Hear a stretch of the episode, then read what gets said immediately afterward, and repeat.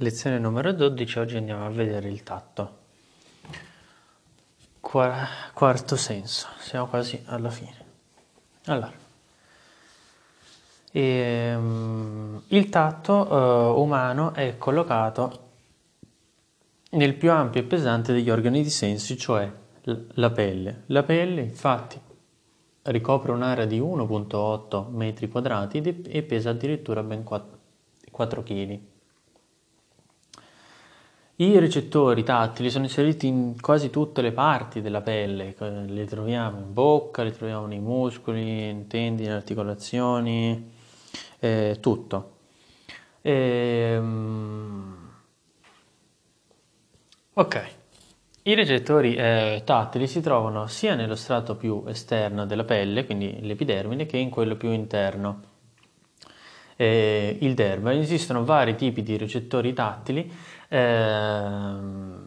a seconda eh, perché hanno ovviamente ruoli specifici. Ogni recettore tattile inoltre è caratterizzato da tre eh, attributi. Dipende il recettore tattile dal tipo di stimolazione alla quale risponde, le dimensioni del campo recettivo e la velocità di adattamento. Quindi tipo di stimolazione si intende ad esempio la pressione o la vibrazione, così variazione di temperatura. Le dimensioni del campo recettivo, uh, quindi l'estensione dell'area corporea in cui il recettore eh, risponde alla velocità di adattamento. La velocità di adattamento può essere quindi i recettori possono essere a rapido o lento adattamento eh, e poi vedremo, oh, vedremo quali sono, eh, chi, chi, ha queste mm, caratteristiche di velocità di adattamento e quelli a rapido adattamento uh, presentano delle raffiche di potenziale d'azione, quindi che è quel meccanismo che fa uh, muovere, eh, fa partire il messaggio e, e sca- scatenare tutta quella catena di eventi eh, che permettono uh, di percepire la sensazione. Eh, di arrivare alla sensazione, scusate, ehm, All'inizio, quindi queste raffiche di potenzializzazione si trovano all'inizio e alla fine della presentazione dello stimolo, ma non durante. Eh, mentre quelle a lento adattamento, oh, tutta la durata del tempo eh, in cui lo stimolo è in contatto per il suo campo recettivo. I recettori si dividono in eh, grandi eh, categorie che sono i eh, meccanocettori, che sono appunto le cellule di Meissner, eh, Merkel, Ruffi, eh, Ruffini e Pacini. Eh, quelle di, Me, di Meissner e Merkel si trovano nell'epidermide, quindi nel primo strato. Quelle di Pacini eh, e, e, mm, si trova nei tessuti sottocutanei e in mezzo abbiamo Ruffini nel derma. Poi eh, avremo anche eh, le altre categorie sono eh, i termocettori, i noci eh, cettori e anche i ricettori cinestetici, quindi quelli legati al movimento. Quindi, allora, Epidermide, eh, quindi meccanocettori, cellule di Messner, Merkel, Ruffini e Pacini.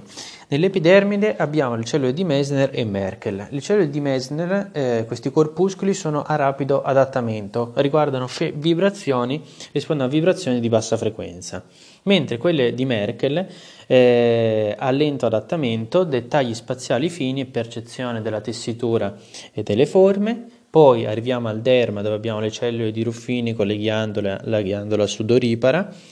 Eh, i, i, corpuscoli di, di, Ruffini rispondono a un lento adattamento, una pressione prolungata verso il basso, quando per esempio afferro un oggetto, e infine i tessuti sottocutanei eh, le cellule di Pacini e queste a rapido adattamento, eh, vibrazioni ad alta frequenza e eh, l'inizio del contatto dell'oggetto con la pelle.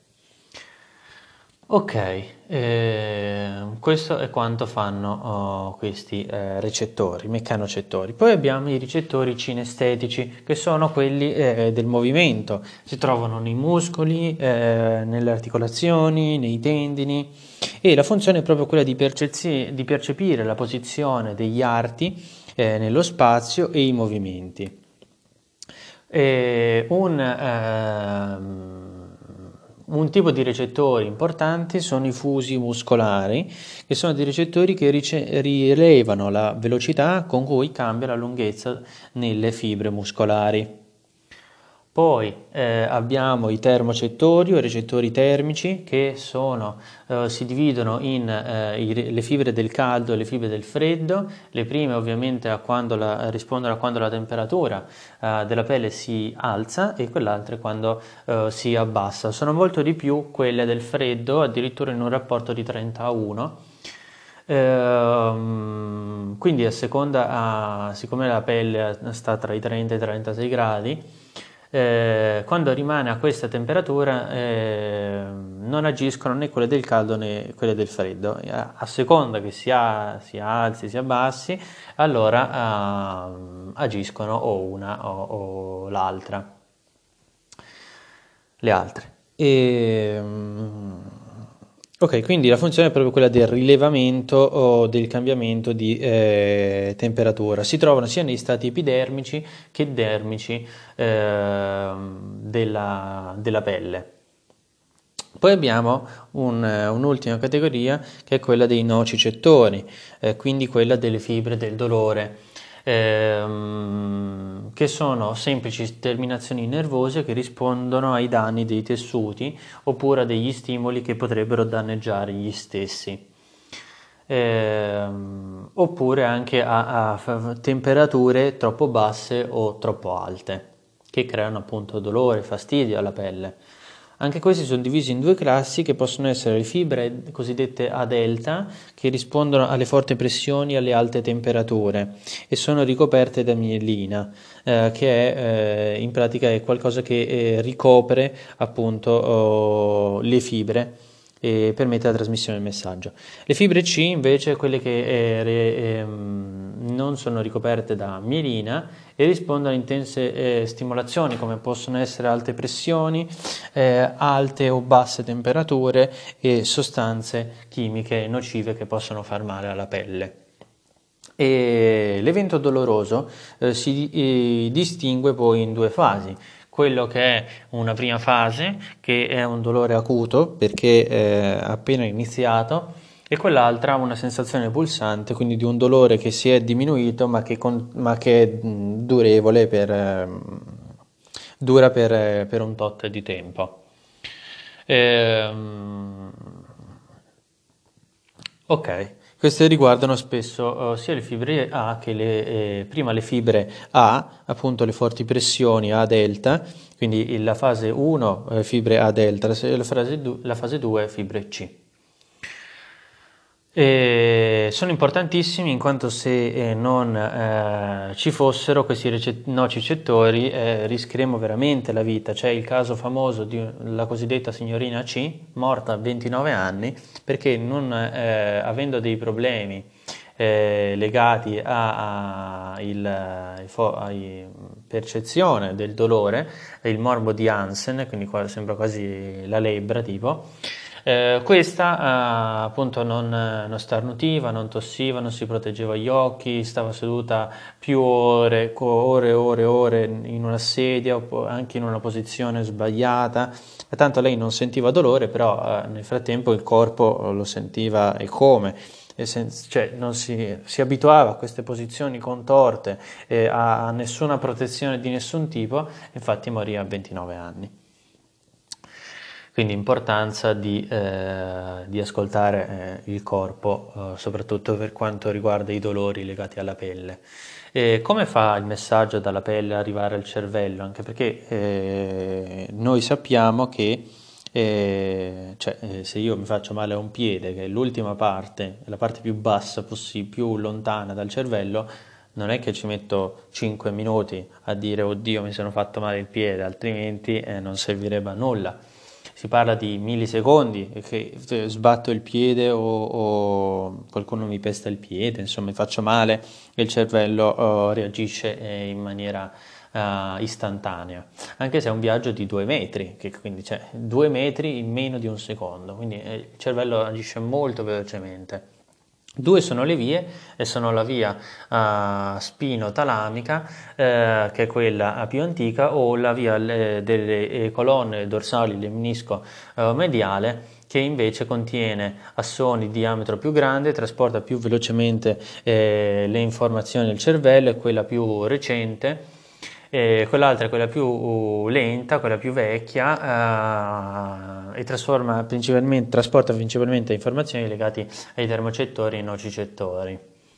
E, l'esempio infatti è, è proprio quello, uh, quello, della balena che eh, appunto oh, ci mette un secondo se uno eh, gli eh, fa male alla coda eh, ora che il messaggio arriva dalla coda alla testa, al cervello, ci mette un secondo, mentre noi ci mettiamo millisecondi, pochissimo. Lei ci mette un secondo perché è talmente lunga che ci mette di più.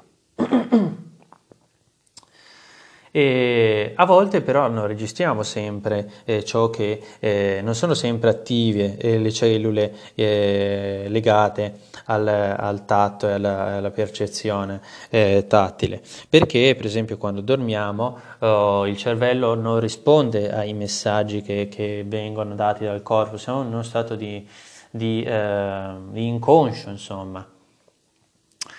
Eh, quindi eh, dal, eh, dal, talamo oh, attraverso cui passano oh, le informazioni tattili si arriva alla uh, quindi abbiamo il midollo spinale poi da qui si arriva al talamo eh, si passa per le, queste due vie e arriva all'area somatosensoriale primaria della corteccia ehm, questi comunicano con l'area somatosensoriale eh, secondaria le aree associative e poi con le aree corticali.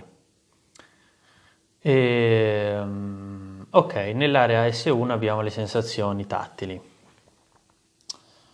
Ok, famoso è l'homunculus che si può cercare eh, in internet. L'homunculus è quello che mostra uh, le aree del cervello legate alla, alla sensazione eh, tattile.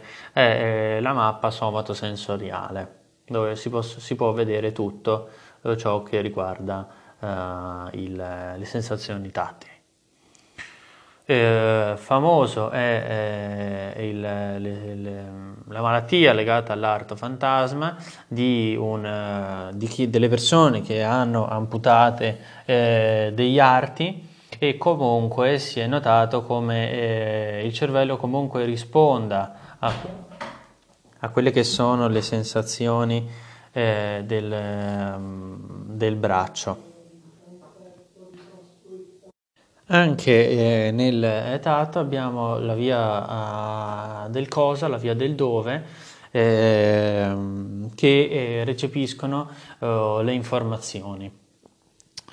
E, ehm, le sensazioni dolorose, quindi abbiamo visto che sono oh, percepite dai nocicettori, ehm, un meccanismo detto analgesia è quel meccanismo che è, mh, concede un affievolimento delle sensazioni dolorose, spesso causato da oppiacei eh, endogene. Le sensazioni del dolore eh, comunque possono essere modulate da che cosa? Dalla religione, dall'esperienza, dall'eccitazione o dall'ipnosi.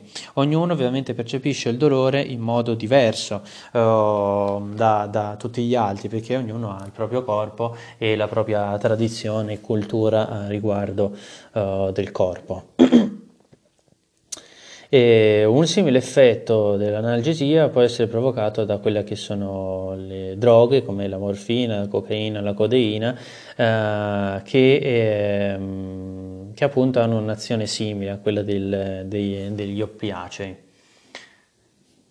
La teoria eh, del controllo a cancello, oh, per poi concludere, ehm, questa ci dice che il dolore può essere bloccato anche da circuiti ricorsivi localizzati nella sostanza gelatinosa del corso dorsale, del corno dorsale del midollo spinale.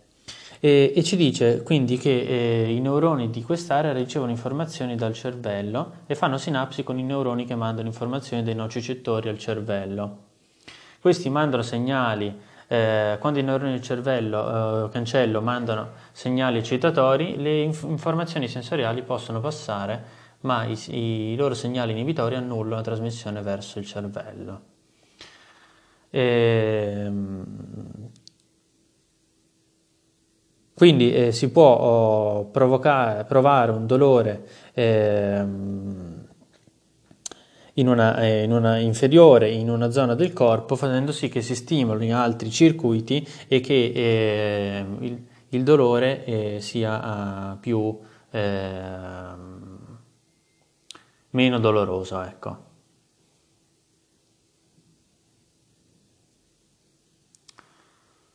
Ok.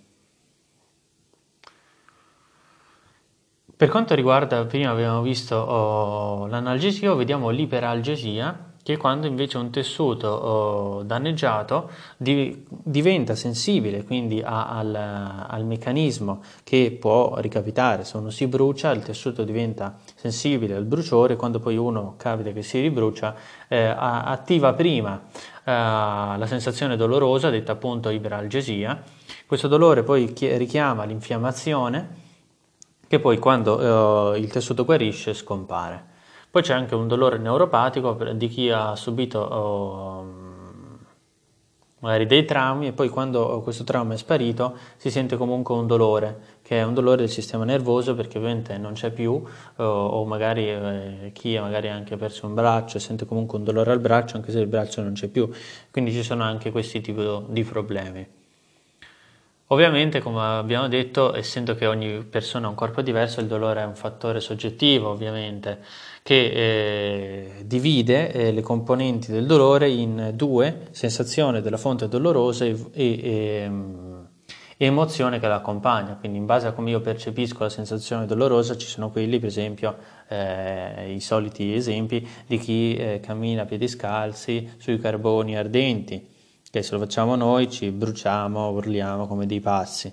Loro che magari meditano, hanno una concentrazione, si allenano su queste cose, eh, riescono a farlo senza sentire il dolore perché riescono a, a controllarlo e quindi loro, loro, hanno delle emozioni di, magari positive rispetto a questo, noi invece magari eh, non tanto.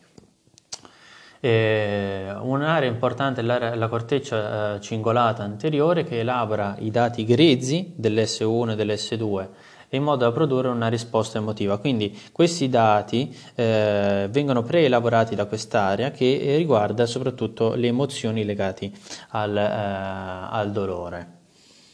E la sensibilità alla pressione meccanica quindi avviene in più parti, come può essere il volto, il tronco, o l'estremità come le braccia, le dita, le cosce, i polpacci, i piedi. Sono quelli che hanno una maggiore sensibilità tattile rispetto alle altre aree che abbiamo visto che i recettori tattili si trovano in moltissime parti del corpo e c'è anche una differenziazione tra emisfero destro e emisfero sinistro così come tra donne e uomini. Per concludere vediamo oh, quello che ci, dice, che ci, dicono Lederman e Klesky eh, riguardo una, la, la, procedura esplorativa, quindi un modo particolare di percepire un oggetto al fine di eh, estrarne uno o più proprietà, quindi un'azione per la, eh, la percezione, un eh, sentire ad esempio uh, toccando con la mano per capire eh, la pressione, se è duro oppure morbido, oppure la temperatura o, o la tessitura di un determinato oggetto, quindi un'azione sem- utile anche per, per, la percezione.